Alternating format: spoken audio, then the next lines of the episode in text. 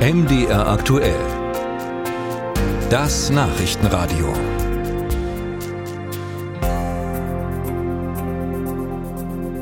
Nach dem schweren Autounfall in Thüringen, bei dem sieben Menschen getötet worden sind, hat ja eine politische Debatte sich entwickelt. Es ist eine Debatte um Konsequenzen und um Strafen. Und Thüringens Innenminister Georg Mayer hat sich auch beteiligt in dieser Debatte und hat Folgendes gesagt. Da muss jetzt sauber ermittelt werden und das wird sicherlich noch ein, ein längerer Prozess sein. Und natürlich ist es klar, da müssen harte Strafen folgen. Ich möchte mal anregen, auch darüber nachzudenken, ob hier vielleicht sogar Mordmerkmale erfüllt sind.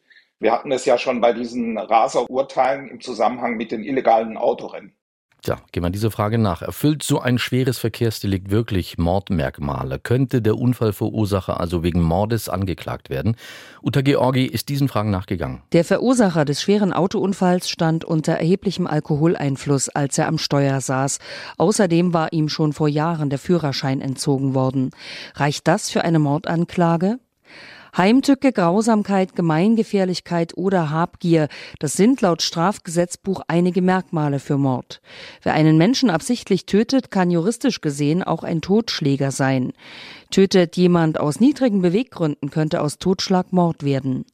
Diese Rechtslage anzuwenden dürfte ein schwieriger Prozess werden, sagt der Verkehrsjurist Dieter Müller. Er ist Professor für Verkehrsrecht an der Sächsischen Polizeihochschule. Nach einem solchen Alkoholunfall, wenn der Unfallverursacher alkoholisiert gefahren ist, gibt es verschiedene Straftaten, die möglich sind. Aber mir ist kein Urteil bekannt, dass ein alkoholisierter Unfallverursacher einmal wegen Mordes oder wegen Totschlags verurteilt worden wäre. Ähnlich sieht man das auch im Justizausschuss des Thüringer Landtags. Allerdings kann nicht ausgeschlossen werden, dass es nach dem schweren Unfall zu einem neuen Grundsatzurteil kommt. Das zieht die Juristin Dorothea Marx in Betracht. Sie ist stellvertretende Vorsitzende des Justizausschusses im Thüringer Landtag. Da gibt es ja einen Präzedenzfall für die Raser. Da hat man ja auch mittlerweile einen ersten Menschen wegen Mordes verurteilt und da hat man auch eine Nachschärfung im Strafgesetzbuch vorgenommen. Bisher hatten, hätten wir ja in dem Fall formal nur eine fahrlässige Tötung. Wenn jemand mit so einer hohen asozialen, kriminellen Energie sich ins Auto setzt, das ist eigentlich ähnlich mit, mit dem Autorennen, aber dafür gibt es jetzt noch keine besondere Vorschrift, dass man da eine stärkere Strafe auswerten dürfte. Der angesprochene Präzedenzfall bezieht sich auf ein illegales Autorennen am Berliner Kudamm. Bei dem kam 2016 ein argloser Verkehrsteilnehmer ums Leben.